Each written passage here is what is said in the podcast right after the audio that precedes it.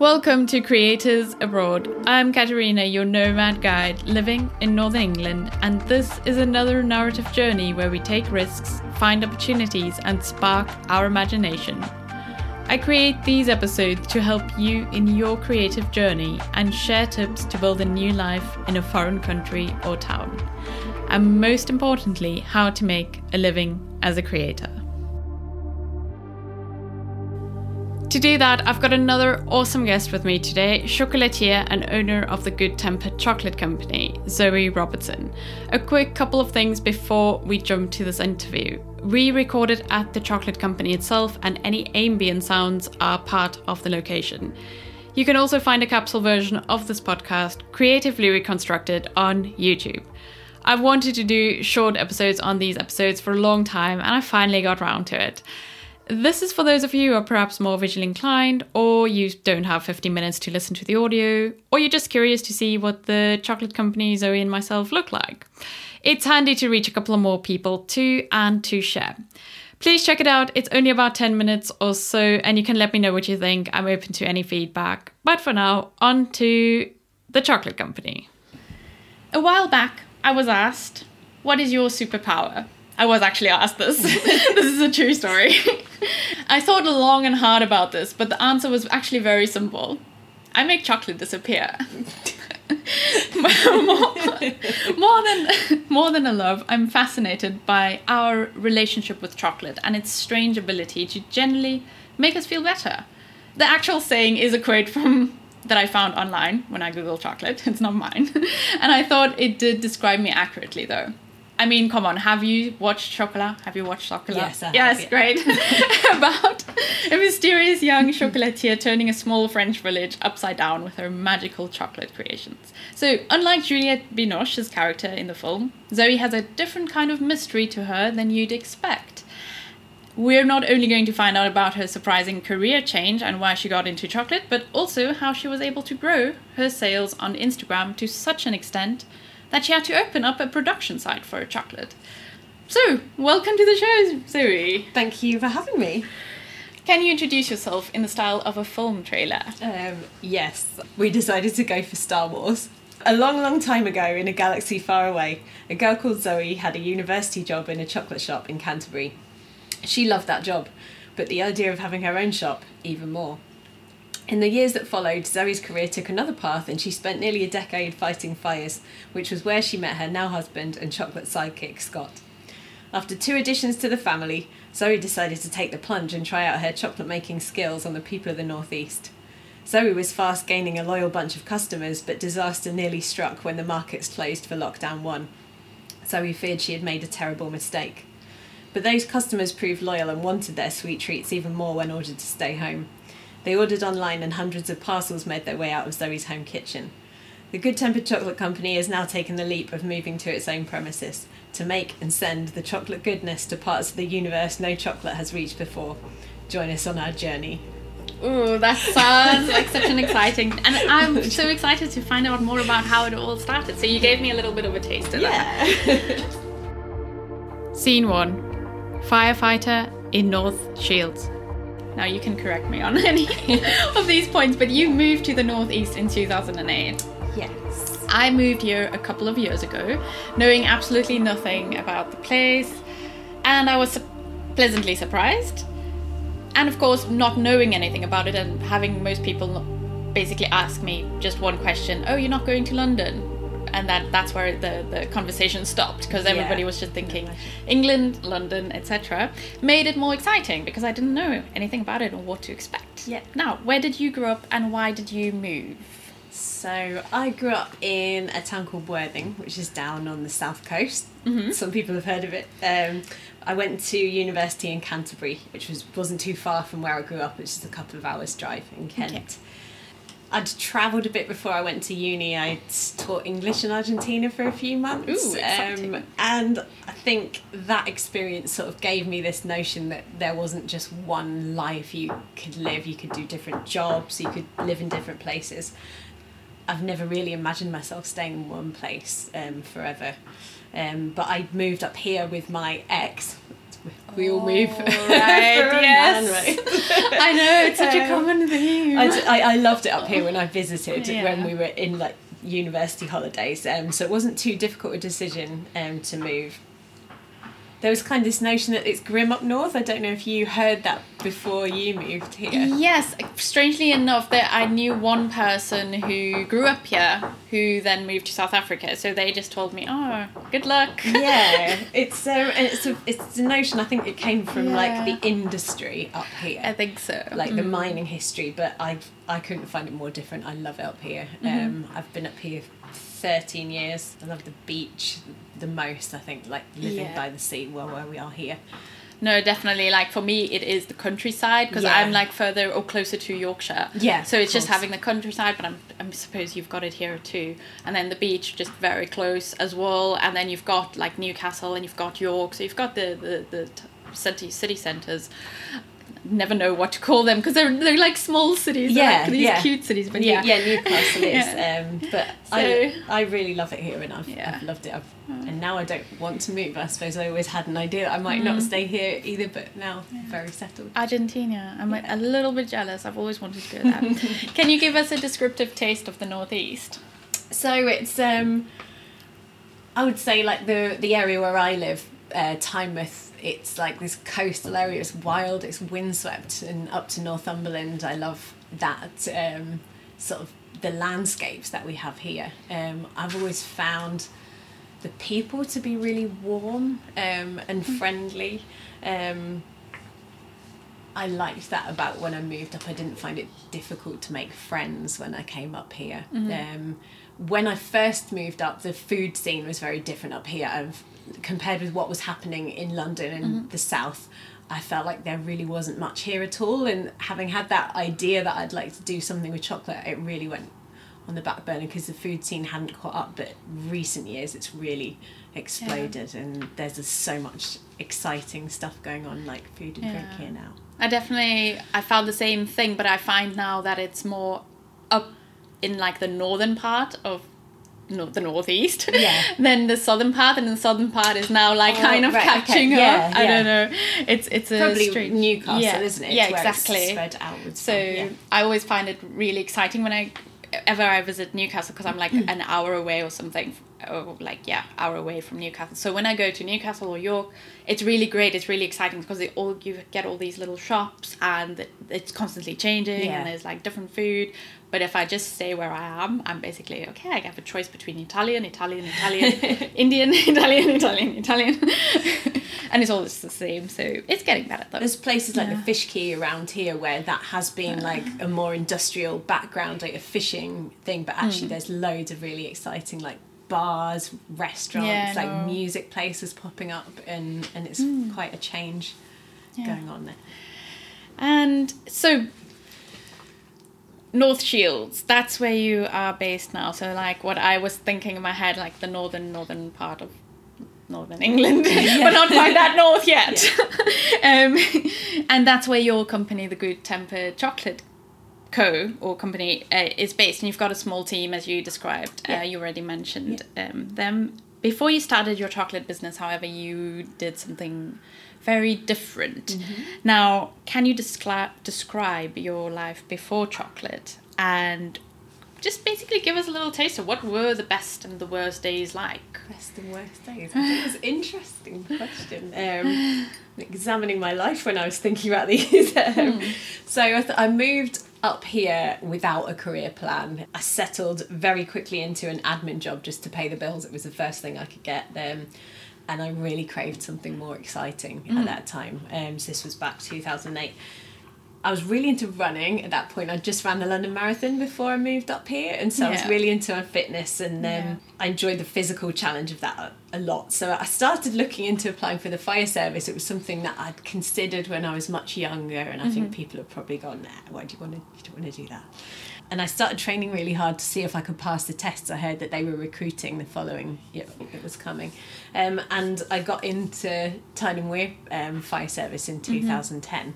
Um, and I was there for nine years. Um, Nine years? Yeah, before I left, so till 2019. So in terms of like good days, that like that job, it was so different from anything I'd done before because I'd always done quite academic kind of stuff. Mm-hmm. Um, the training course was it was quite military style. Oh, okay. Yeah, Right. which was, a shock to my system, but it, it did it toughened me up um, a lot, like physically and Mm-hmm. mentally as well. Um, and on a good day, that that feeling of working as a team, like with a watch, like working really physically hard, making a difference to someone's life, um, it could be amazing. Like on a day where we had a job that was challenging, I worked with a great bunch of people. Did you Um, just fight like fires? Did you this what you actually did? yeah, yeah. So it's like it's a it's a physically challenging job, and I think like as a woman doing that job, I always wanted to prove that I could do everything that mm-hmm. people I worked with could do, and yet I think on our watch we always had a balance of skills and. You know, I could never pretend that I was a six foot four man who could like Yeah. shift as much weight as someone else. But then there were times we had jobs when I could get through a window that someone else couldn't fit through. You know, mm-hmm. it's like Yeah. so there was some really satisfying moments in that job. There's also like a lot of routine and procedure in it, mm-hmm. which as time went on, I started to find a bit frustrating because I've always had like a creative side to me, and that was probably the bit that I found more frustrating. Mm-hmm. But like I probably would have just lived with that if it hadn't been for having kids, and then I really started to like reevaluate things. Oh things. right. So was that like the turning point for you? Yeah, for sure. Right. Okay. So Yeah. it wasn't like I'm I'm just not feeling this job anymore. No, it was it was more of a logistical thing, and Yes. also that with that frustration, I thought, well, what else is there for me? Because I Yeah. didn't necessarily think I need to be in this career for the next thirty five years, and that's me. Okay. Um, so like we, me and my husband didn't find it too difficult to juggle like the childcare when we had our first baby. Um, Okay, so it's kind of did you- easier to juggle yeah. childcare with a really young child. um, Okay. But it was after well we started to juggle school times when he went to preschool and then we had our second baby and it was after i had him that i realized actually between my shifts my husband's shifts and a preschool and a nursery the juggle was just crazy and i started mm-hmm. to think actually there might be something different for me probably on the worst days when after I went back with two kids there were days where I was just so exhausted and I felt guilty that I wasn't with them like because obviously had to work holidays and stuff and yes. so yeah there was some low points sort of just trying to juggle it all I suppose um Yeah, so would you say it was just the kind of like not seeing how everything can really fit in and still Yeah. having that kind of it's, it comes down to well-being to being happy at work being happy in your Definitely. personal life and just feeling like all the, the pieces are actually fitting in well Yeah, um, and you sure. you'll still get time to look after yourself too because that's important yeah okay, so that's really interesting. Now, I've got plenty of questions on that, but I just want to come back to the fact that you you actually did move um, from the south to the north, and then you did change your your jobs as well during the time here, and you spent uh, nine years in the same job, and then changed. Just one clarification: Did you meet your husband during at like? Was he also a firefighter, and that's how you yeah, met him? he's Oh, a okay, so you, he still is both- as well oh, he's still in that job does yeah. he still do that? him. Okay. Yeah. All right. So now on the just the point of starting a new life and also starting a new job in in because you've got experience of both. Do you think that like culture within the same country but between different regions is different? And this is something that's fascinated me moving here, having family in the south, living in the north and I've obviously traveling between the two parts of the country. I feel that difference every single time. Yeah. Um, but I'd like to get your opinion on it. And what was perhaps for you the hardest? Because you've elaborated on all the good things about the northeast. What were some of the hardest parts for you to adapt to? Um, well, I, I definitely think there's different cultures around the country Yeah. for sure. Um, even different parts of the north. Like I would say, people in the northwest would consider that to be quite different from I know. here. I, I once northeast. made the mistake of just assuming we're all the same. Yeah, Manchester's a very different Yeah. city. It's a lush Exactly. city. It's really different. Um, the northeast in particular, uh, Claire has got a very proud like mining heritage. Mm-hmm. I think, and that's a, a lot of people up here and people that I knew through the fire service went through really hard times or their their parents sort of Okay. when those mines were closing Yeah. and the area's still got a lot of history about that which people are proud of I mean I've I don't know if I'm generalizing because there's good and bad people everywhere but I've found sort of the people in the northeast to be very like unpretentious, I suppose, and warm, Yeah. and I like that. Yeah. I think I. It sounds silly, but I found it. It's a lot colder up here than where I grew up. And like And that- sometimes and in you the saying summer, that I'm is like, some- God, like could I just have some hot days? I Um, imagine from a South African's perspective. Yeah, I Oh, bet. goodness. Yeah. Um, so I'll never get used to the cold. Alright, Um, yeah. People like don't wear coats on nights out, and I just I can't get on board with that. Never have done. All right. But I suppose like I don't think it's so much like a culture difficulty, but until the pandemic, I never felt the distance very much because my mum and dad would come up here quite regularly. Um, we would get back down there and visit them, um, and then this last year and a half, I've really felt the distance. Um, like my granny died in first lockdown, and I couldn't Oh, go to her right, funeral, and. I I still feel really sad about that. And I've thought, well, my family who lived down near her got to experience that because they were mm. closer to her. And so I have really felt that distance recently, and, and that's been harder. But hopefully, hopefully, we're coming out of that. Yes, we were just talking about that before we started this recording. Yeah. It's just like everything Yeah. turning back to normal in one day. And Yeah. It's like, it's never happened. One day will. But yeah, you know, I'm, I'm, I mean, that's what really made it difficult was that distance, and it's the same. Like you, you don't realize distance until you can't actually go No. anywhere. You're physically not allowed Yes, to. yes. Scene 2 Chocolate Creations. Okay, so now we're getting on to the chocolate part of it all. Uh, so the Good Temper Chocolate Company was a side hustle. Now I might be Side wrong hustle. on this. Did you still do firefighting and start the chocolate company, or did you like just you, you said For a okay, short amount of for a time, short yes. amount of time? Yeah. Okay, so but you did set it up exclusively on Instagram, so you did Yeah. not set it up on any other platform. No, at- yeah, right in the beginning, it was Yes. there was. Yeah. did you have like an idea of what you were going to do like did you just think okay well i'm just going to make some chocolate put some pictures on instagram see if anyone wants it I so I well, I'd learned how to make chocolate when I was at university, and I had a part time job in a lovely Mm. yes. French chocolate shop, which actually got compared to that chocolat movie you were talking about Oh, a lot. right, Um, It was really? a French lady who ran it. Um, and it's, I'd it's have to still, go it's there still in I- Canterbury. It's very beautiful if you ever go to Canterbury. Yeah. Um, so I loved working there, and I loved like experimenting with the Mm-hmm. chocolate. I think is it somewhere between like art and baking. It's got this kind of middle ground. You can be quite arty Definitely. with chocolate. Yeah. Um, but I knew deep down I I didn't want to work for someone else forever. I had the chance to move up here, and I Yeah. knew if I wanted to carry that on, it I'd want to make something that was my own style. And it was on the back burner in my head for a long time. I did little gifts to people at Christmas. Yeah. I would buy small amounts of ingredients and make things. But it was when just near the end of my maternity with my second baby, and now I'm aware at this. I was very lucky with my second baby mm-hmm. compared with the first one that he slept very well. I had a much more positive experience of maternity leave the mm-hmm. second time round, and I started to feel quite creative again. Like okay I guess it was I had a good birth experience, which mm-hmm. I don't know some women might might understand. Like that makes you feel quite comfortable in yourself compared with my, the first time I had a baby. I found it much more difficult. So, so towards the end of that maternity leave, I started to create a bit more. Like he would sleep through the evenings, both my kids were asleep, and I was like, I'm going to try some stuff out. And uh, I just had this idea that maybe when I went back, things would start to get difficult with childcare. So I had this practical thing in my head. What if there was something out else out there for Yeah. me? My husband was really supportive of it. He thought it was cool, and we just started to dream up what the brand would look like and what sort of Yeah, thing we wanted. yeah. And so it was just after a few months back, I thought this is really hard to juggle and Yeah. Mm-hmm. was struggling just keeping everything together.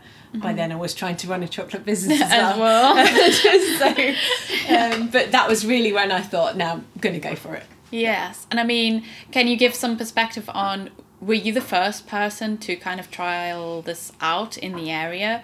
And maybe also what is what how would you describe your brand style? It's so there's there, I'm definitely not the only one. There's a few um, chocolate businesses in the Okay. area. Nowhere near as many as there would be down south or say in Okay, London. alright. Even not far from here, there's you might have heard of the Chocolate Smiths. They're Oh, very no, wacky. They make like bizarre Oh, chocolate right. bars. They have a massive Instagram following. Oh, I don't know So they're probably Okay. the biggest one locally. Alright, They make a very different product from us here. I had this notion because a lot of fine chocolate is done incredibly beautifully and I love Yeah. seeing that kind of style, you know, like cocoa butter colours and very delicate and it's very much a gift. But I had this notion that I wanted to make it that the taste to be amazing but the product to be more informal. Right. Is that And where so- the slab Yeah, idea the slab thing from? came from. Okay. And I sort of wanted people to buy themselves a slab and I want them to feel like they can just sit down on the evening with a cup of tea and crack it open and scoff the whole thing and okay. but that be really good chocolate. It didn't have to be like a, a cheap bar of dairy milk to that. You could have Yeah. an artisan handmade good good tasting product, but it felt like you could have it yourself and I just really like it. Say if I do a market and I see sometimes people will walk away from the stall and ripping the packet Yeah, open no. already, and so Well- that sort of style was. Yes, and then just uh, what I was like referring to in terms of your brand style. Do you think you've got like a minimalist? Because well, we were talking about this just The mi- before. yeah, the the minimalist, minimalist. yeah, yeah. Do you because and I'm just like looking at your sign here, and obviously your your Instagram feel or vibe. It is a, a very minimalist yet decorative. If I can describe, how, how would you describe Yeah, I like that. Yeah, you can write my elevator pitch.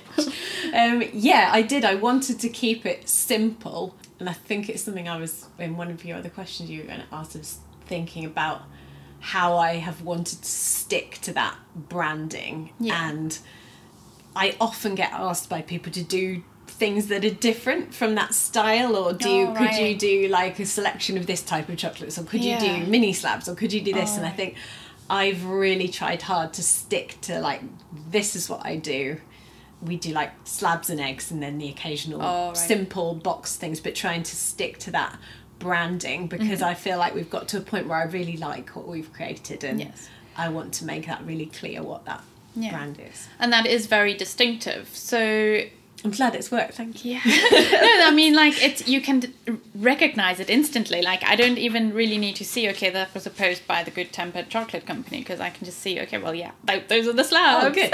That's and they really look really, really yummy as always. And I'm like, I'm super embarrassed. I've because I've went I went to your website at multiple times, but they're always it just has sold- it has sold out. until now it has been sold out Yeah, it's true. Ninety percent of the time, and we've just since we've upped our production, Oh, we do now have like the main because- slab range we've got in stock now. And then, so let's just take it one step back to the actual, you know, like steps of the business. How did you go about? So you've now quit your job, you've got this thing on Instagram.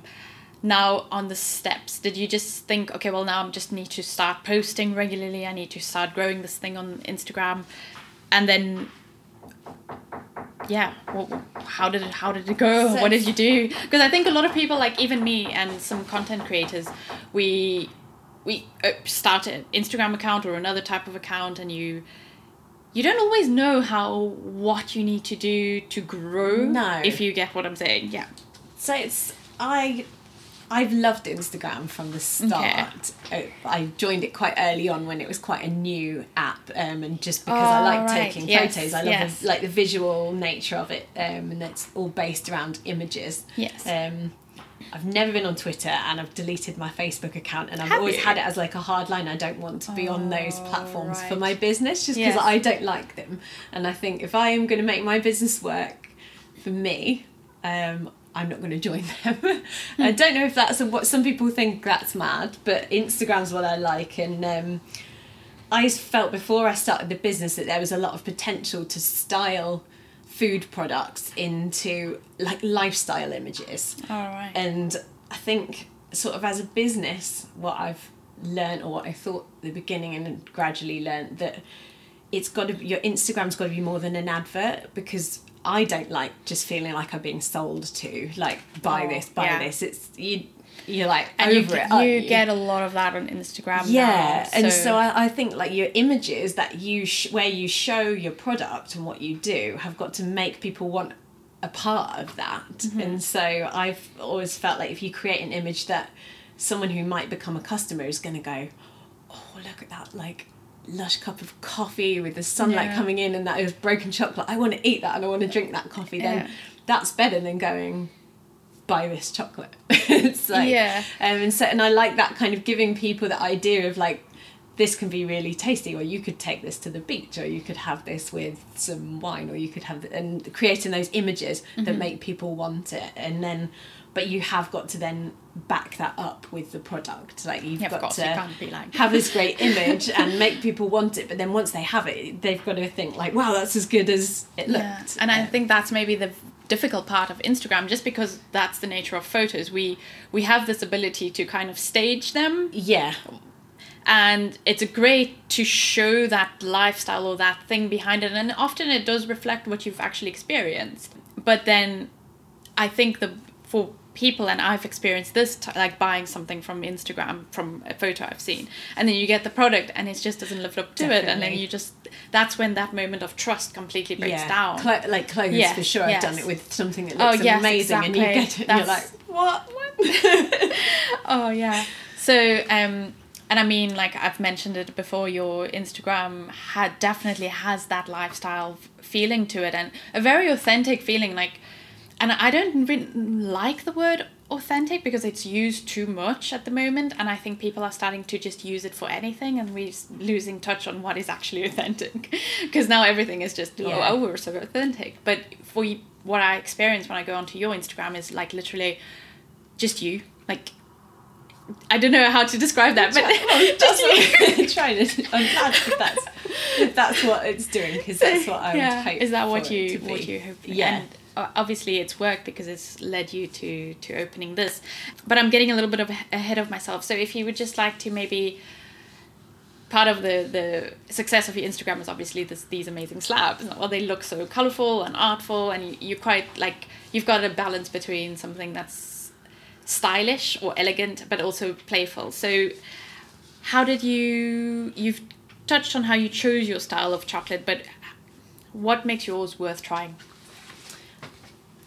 I think it's the the informality of it. Like okay people should buy this for themselves and they should treat themselves with it. Um, and there's amazing flavors in there. I I never sell a flavor that I don't like myself. Like there isn't one slab over there in those that I wouldn't want to eat Yeah. on a night time, and I don't choose flavors that I don't like. So even Yeah. if there's something that other people might like, if it doesn't appeal to me, I don't make it. oh that's think interesting I want to I want to love it and Yeah. I've never gone down the route of weird flavors um I've hovered around chocolate and chili a few times like because a lot of people love chocolate and chili and I've done a, slabs a couple of times but Yeah. then I like the much more sweet things and so I've always Okay. gravitated back to those kind of sweet nutty caramelly Mm. What's your flavors and things I really, I really love the golden hazelnut one, which is like the caramelized white chocolate swelled in with the Oh, right. hazelnuts. Um, I mean, I'll be honest, I love them all because I only, I've only kept the core slab range as ones that I love. Mm. Um, just depends on the mood, really. i know it's such a tough question isn't Yeah, it but yeah, I would say it's sort of if people want to have like a really good quality treat, but it's for themselves and it's to share as well. Like we like Mm-hmm. to break because they're not like made. I don't make them in bar molds. I cut the slabs like they're hand Oh, cut, and so they sort of appeal to just being broken apart. And you think me and my husband will sit on the sofa in the evening and break it apart and eat oh this makes me so hungry at the moment i've just had breakfast but yeah chocolate at any time of the You day can take some away from here. I've got a little bag for you. Oh, what would you say? So, just on the flavors again, just to give people maybe like um, audit auditorily. I don't. I can't even think of what expression I want to use there. But like a audio taste. Yeah. so maybe one of your best selling chocolates. Yes, we we we keep this core now. Now we've Yeah. been able to make more. We're keeping this core slab range, which we call it, in stock, and we've got like two flavors of white chocolate, two darks, mm. and then four or five milk chocolate ones, and they are like. I feel like really solid flavors that people love. We've got like a milk chocolate peanut butter and raspberry one, and there's a white chocolate crunchy mint, which people are always like surprised by, but it's really popular. What? So mm, crunchy mint. Yeah, Ooh. like so it's white chocolate with mint. It's Yeah. a really sweet mint Yeah. Mint always gets done with with, yeah, exactly. That's it. Yeah, and we've got like a dark chocolate hazelnut praline, and they're the ones that we're making all year round. And then we're doing like limited editions through the year, depending on the, like the time of year, the flavors. If there's mm-hmm. special occasions, Christmas we did like some spice, like chai spiced marzipan. Ooh, yeah, I saw those. I like that one. and then like over Easter, you had these eggs, and Yeah. then like I was just looking because that was around about the time when I wanted to order, and I was just like looking at the Instagram. Was like, oh, that looks so good. Yeah, it got crazy busy in Easter. So that's the the way we're doing it. We've got this Yeah. core slab range and then special edition and the eggs. I do love making an egg, so I'll make eggs throughout the year, not just for Easter. Mm-hmm. I like doing a special edition egg. And then, well, okay, so we've touched on you've had had the ru- children at rough, roughly the same time, and now you you've quit your job, um, started your chocolate business on Instagram. That was just in Instagram. You did all your production at home. Yeah. How do all of these different facets of your life fit together? Children, family, chocolate, and firefighting. Well, firefighting doesn't fit in anymore, My but husband still firefights. he does that. um, I would say, if I'm honest, it doesn't always fit. Um, Okay. And I think anyone with kids would probably admit that, like, once you have children, it's just a constant juggle. And Okay. they just have this habit of just throwing the unexpected in all the time. Like, yesterday, I was really getting ahead here. Like Anna was wrapping loads of chocolate. Yeah. I'd made loads of chocolate. We were had some stuff to plan for Father's Day in the afternoon, and I got a phone call from nursery, and my little boy had banged his head, and I had to go and get him. And that was just the day. He was fine. It was okay? just like that Yeah. work that I was going to do yesterday Yeah. afternoon was just still thrown up in the air, and so then I was doing stuff at eleven o'clock last night, and I think that's just if you're a bit of a control freak, which I suppose I like to have all my ducks in a row, everything organised, having kids is I've really struggled with that at times, Mm. like not being able to just plan ahead and get stuff done how I want to. Okay. Um, but on the plus side, I think for the business, it's made me really think carefully about what I say yes to because I haven't got time to say yes to everything. And I think for a lot of small businesses, it's hard to say no because if you're trying to make a living for yourself and you do need to make money and opportunities come up, Mm-hmm. they might not be quite right for you, but you feel like, well, if it's another couple of hundred pounds, like Yeah. I can't say no. When actually, it's better to say no. And so having the kids there has actually made me have to say no to all the things that aren't quite right because I just haven't got time. It's just it just has to be flexible because my husband's still working shifts and so around the kids and what we do here and what my husband's working we've just really had to keep it flexible because things get thrown up in the air all the time um, yeah, I can imagine. But that's a very good point that you've made about like how, on the one hand, having kids makes it a little bit unpredictable what's going to happen, but on the other hand, it has made you think very carefully on how you're going to uh, prioritize your time. Yeah. Because if you just take on everything, and I mean, it's so true what you say. As a small business, we're very tempted to just say yes, yes, yes, yes, yes, Yeah. because more exposure, more uh, business, more that, this. But at the end of the day, you stretch yourself so thin, and, and you can end up spending hours and hours on something and That you think, "What actually has- got at the end of this i'm not sure exactly. Um, then there's no return on on the time you've spent. So Yeah. that's And a that's a good in long term i think if you Yeah. if you take on less and do those bits well Mm-hmm. then longer term you've got a more solid base and satisfied customers Yes. and I, I think like it might you know not as grow as fast as like sometimes I would like Mm-hmm. to be able to do more but actually if we can keep the customers we have satisfied and grow that gradually Yeah, then very, very true. hopefully a long term solid base Solid, yeah. Can you just out of interest sake, um, what is one of the things or type of things that you've had to say no to? Um, I'd say I've turned down a lot of wholesale requests, Oh, right. especially I thought so. recently. Yes. Um, and a lot of them really, really great businesses. Like people ask, and, and some like bigger, say, department stores, or Mm-hmm. where they're like, we really want to stock your product. And I've actually thought about it long and hard and thought, you know, for because obviously that involves a discount and somebody else's brand controlling yours and m- most of them they're, they're beautiful places and great but i actually like having the control over my brand that i get Yes. from mostly selling it on a website direct from us to the customer but there is a lot of opportunities that i've turned down where that could have potentially been like money coming in Alright, for the yeah. business.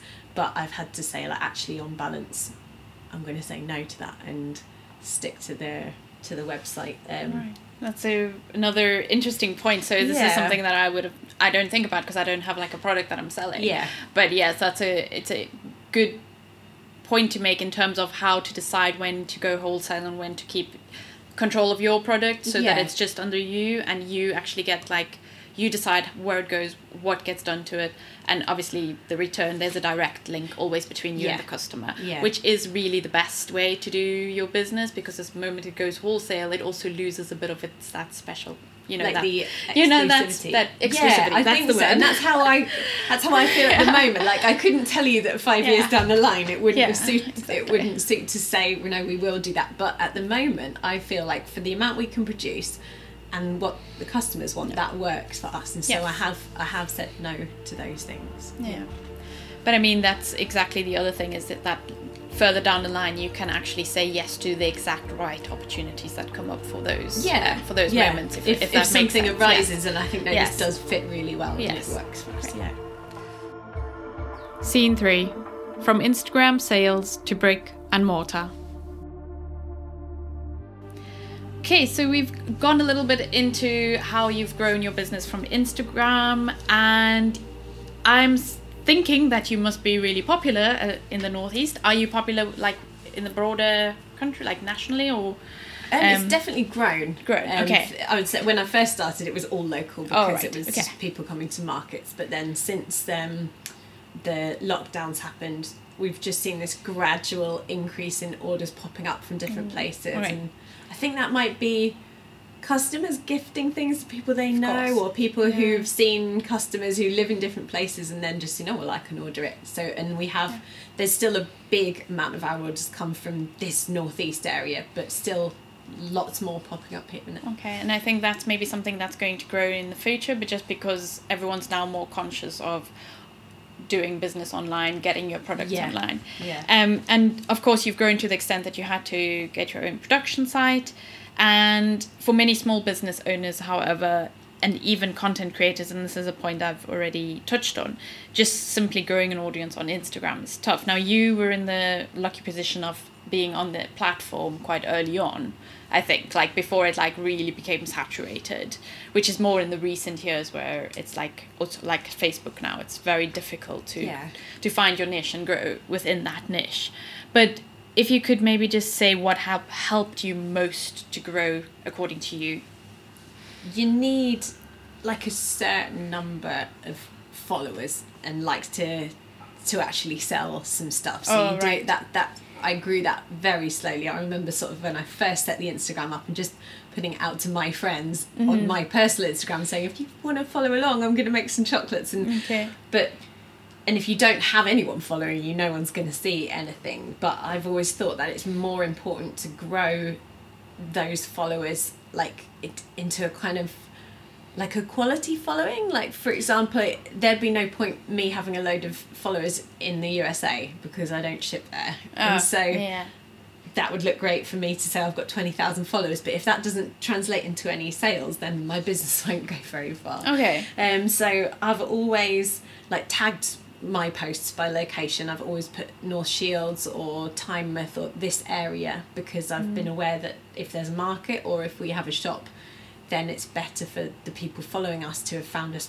They live around here too, and they might want to come shop locally. And also, then in light of I think it was growing anyway, but in light of the pandemic, this desire to shop locally, that even if people are shopping on a website now, I think they are keen to shop local. And so if you hashtag local things like um, small business Newcastle, shop local Newcastle, things like that, that then people in this area will still want to buy from your website Yeah. and have it posted to them, Yeah. knowing that you're a local person making something. So you think the local aspect did help a lot in For- your growth? for our business, yes, yeah, because you've got so. that um, focus, and of course your shipping is, well, national but local. Yeah. But you've got your following here mostly. and you need to every now and then you need the followers to grow like and sort of now we've suddenly upped our production we can make more and so we can sort of branch out a bit more and try and promote things more. Whereas before I was like, oh my god, they're selling out every two minutes.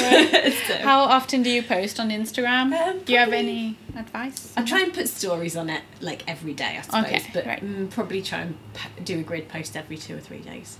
Two or three days. Yeah. Okay, so it's a roughly like I don't know, three times a week, three Yeah, to four times a so, week. yeah. Okay. Yeah. Do you use any other features of Instagram or just the normal posts and stories? Do those work for you?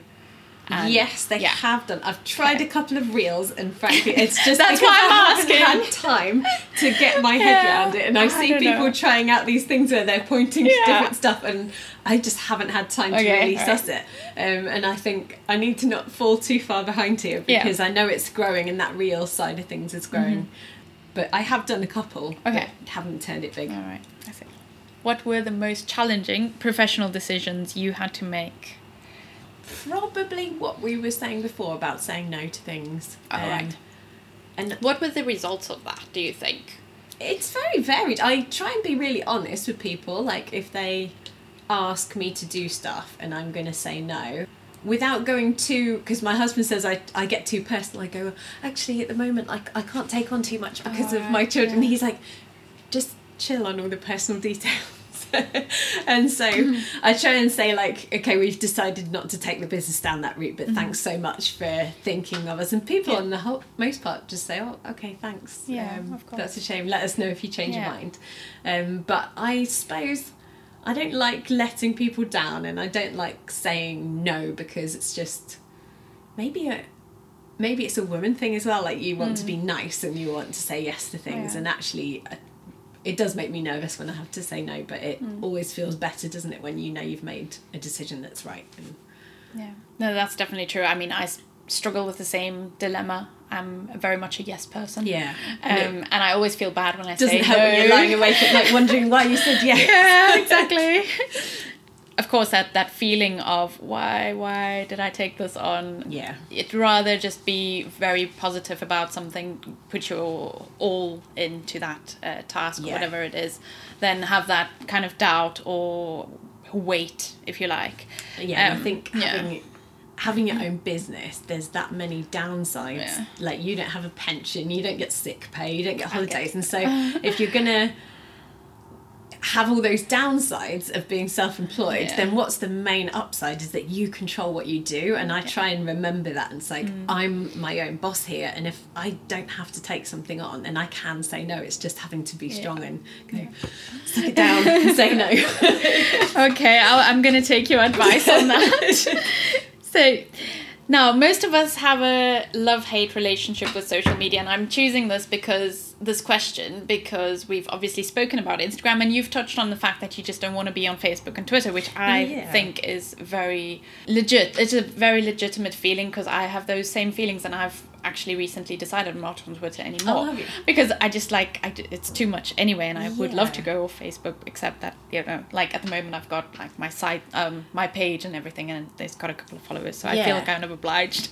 but yes, I totally get where you're coming from.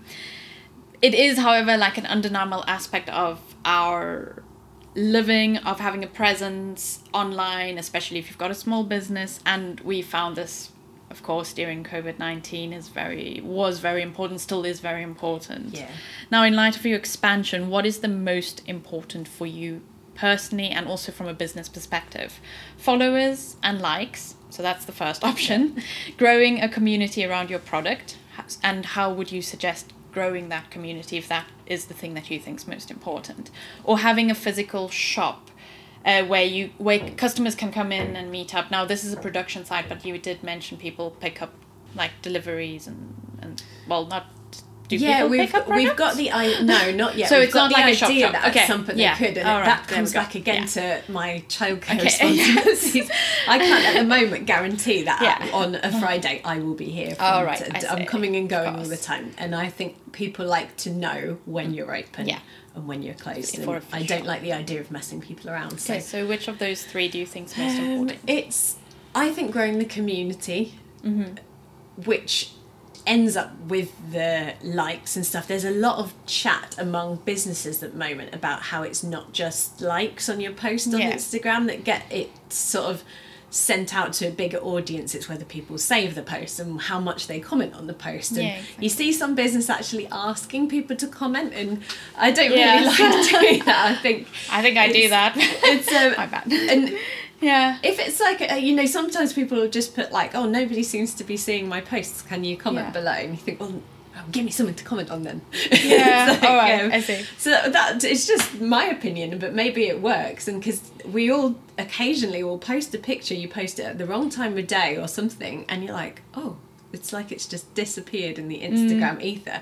And Mm. Yeah. once a few people haven't seen it, you're like, oh, that one's going to bomb. and like, Yeah. and every now and then you post something at the right time of day and it's a picture that obviously interests people and the likes just snowball, don't they? And you're like, wow, that one got loads of attention. Mm-hmm. Um, but I think the most important thing, if you're selling a physical product, Yeah. which I am, is that those pictures do encourage people to buy the thing and then when they have it to post about it themselves. Well, to be honest, like I've not really cracked Instagram yet. Well, I'm also fairly new on it, and in general, I'm I've never been a social media person. So for me, it's like only a while. It's been a year now, but I do understand what you mean by like when you just post on the wrong time of day, and then just mm. like nobody sees as Yeah, well. and sometimes it feels like they're being mean because Yeah, you think, know, oh, I'm just a small business and you've hidden my post. Yeah. Um, but and people really, really respond well. I find to the personal stuff. Like I Do they? notice if, and it's hard because you don't want to put pictures of yourself on all the time. Well, I don't Yeah. yet. When I do put something on, say like, oh look, we've got the kitchen set up. That gets loads of likes, and people like to see, Yeah. oh look, this person's started their business. There, Yeah. there they are in their kitchen. Um, so it's just a balance, I think, between Mm-hmm. showing people your products, telling people what you're selling and when, and then also putting some insight into what who you are and what you're doing. Yes. Well, th- those are really useful tips, and I think it's it is hard. I mean, like I'm definitely not there. I mean, I don't even have a thousand followers on Instagram. I've got like I don't know what how many. I don't really keep count. But and it's not for me. It's definitely not about that. It is about that engagement, but it's sometimes the, also the people who follow you need to be the people who can actually be able to engage Yeah. with your And it depends your what your business is, because Yeah. like and what you what whether it's very, a very visual thing and whether people would follow to look at pictures and Mm. That. Like so, I think But- chocolate people do like looking at pictures of chocolate. yeah and i was gonna say like it it's easier like even for me when i go on instagram like there might be like pictures of what my friends are doing what other say podcasters are doing and it's easy to like those pictures but it's not always easy to necessarily engage with them Yeah. Or But, sometimes like- you even just like a picture without reading the Yeah, captions, don't you? And exactly. they might have written something that they thought was really important. Yeah, and then they- like, you just never nobody's read. even read that. but especially with like say a chocolate or a food company or something that's just like very obvious on what it was Yeah. like then you can be like oh wow that looks amazing Yeah, and it's just eat that. easy and quick Yeah. to to put that comment so it also depends on what you do okay bonus question time now given that we all love chocolate and i'm just generalizing and i'm accepting accepting this because the 1% or 10% that say they don't like cho- uh, like chocolate lies They- Mad. they- they're not telling the truth Madness. Do you think that a chocolate business concept is something anyone can do in any country and likely be successful? It's a very interesting question. Um, Given that we And- all like chocolate. yeah, and I thought there's there's countries in the world where chocolate is a very big business. Take the obvious of Belgium, Mm. Yeah. and there's a chocolatier on every street. Yeah. Would I try and set this business up if I happened to move to Belgium? I don't think so. All right. No. Okay. Um, but it's just my personal opinion. Some people might want to rest that challenge. Yeah. I'd probably be reluctant to do it somewhere really hot. I feel like in the summer this can be a bit of a nightmare to work with. Mm. I don't know if in much hotter places they have much better air conditioning, but mm. in a hot country it could be a bit of a nightmare. The way I've set this up anyway. Yeah. But saying that, I mean, Anna, who works here, has lived in Denmark and mm-hmm. her brother lives in Sweden, and they sort of have the opinion that actually this kind of branding and this style of product would work well in a Scandinavian um, market. Definitely the style Um, of product. so I think it depends what country you be in. But I also think saying that if you've got the passion for a business and you're willing to plan it properly, you can make something work. If you believe in it and you've got the maths to back it up as well. Because I think like the hardest thing when you're setting up a business is to, especially a creative one, is to ignore the finances of it. And obviously in every country that's different like what you're importing what you're using how much you can sell your product for how much the people in that country are willing to pay compared with what else is available. Um, and i think if you're willing to do that nitty gritty of it then you can make something work somewhere else um, but there'd definitely be some countries i'd be more confident in than others Imagine that's that. my honest answer You can be like the only very, very English chocolate company in Belgium. yeah they'd be like who does she think she is yeah. Well, just to wrap things up before we go into our quick fire meaning of life, can you give three tips to be successful as a small business owner? okay, this is, I mean, I don't know how successful I am, so I don't know how valid my uh, I think my success. advice Yeah, is. success is uh, subjective. so Yeah, achieving um, what you set out to achieve. yeah, I think so. The three things I thought was be clear about what you offer and stick to your vision. Otherwise, what's the point of being your own boss? Then, secondly, I put do the maths or get someone to help you do the maths if you really hate it, um, so you truly understand how much you need to sell to make a living. Because if the maths doesn't add up, then you won't be able to continue. Um, and then look at your customers, look after them, especially the ones who come back. Um, say thank you to them, make sure that they keep having a great service from your business, and make them keep wanting to come back. And I think that's really important to look after the people who have already bought from you. Great. They're my three things. Yes, no, excellent tips. And then our quick fire meaning of life. These are just quick questions, quick answers. Yeah. I normally call it round 42 from Hitchhiker's Guide to the Galaxy. Oh, I don't, do you know it? yeah. Yay. Read it for ages. I've started rereading it and yes. So, first question. You're out at the pub. What do you order? What do I order? Drink. Wise. What drink? What drink?